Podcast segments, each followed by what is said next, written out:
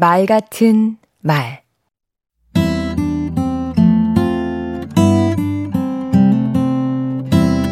안녕하세요. 강원국입니다.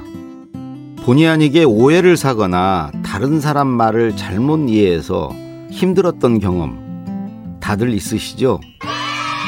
말은 이런 때 오해를 낳습니다. 우선 말 자체가 어려운 때입니다.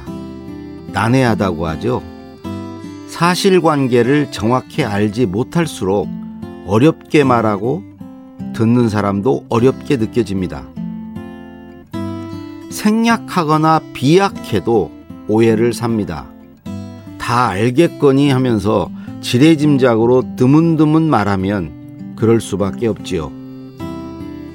처한 입장에 따라서도 다르게 들리고 오해를 낳을 수 있습니다.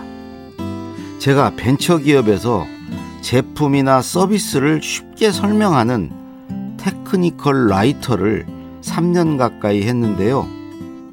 그 일을 하며 알게 된 사실이 있습니다. 제품이란 말을 놓고 개발부서와 영업부서가 생각하는 게 다르다는 점입니다.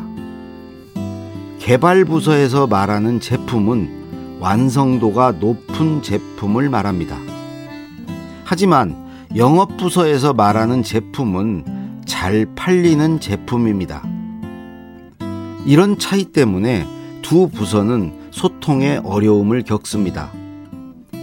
완성도를 높이기 위해 공을 들이다가 판매할 타이밍을 놓치기도 하고 팔기 위해 잽싸게 만든 제품에 하자가 생겨 안 팔리는 제품이 되기도 하지요.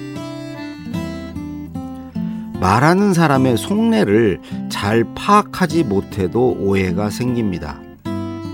직장 상사들이 많이 하는 말이 있지요. 일찍들 들어가세요. 회사보다 가정이 우선입니다. 나는 결과보다 과정을 중시하는 사람입니다.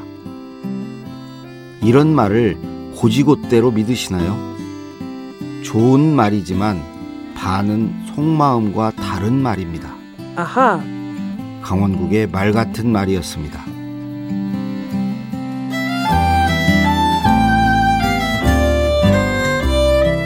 내용을 정확히 알고 똑바로 말하기. 상대방의 속내를 알고 걸러듣기. 어렵지만 오해를 줄이는 대화법입니다.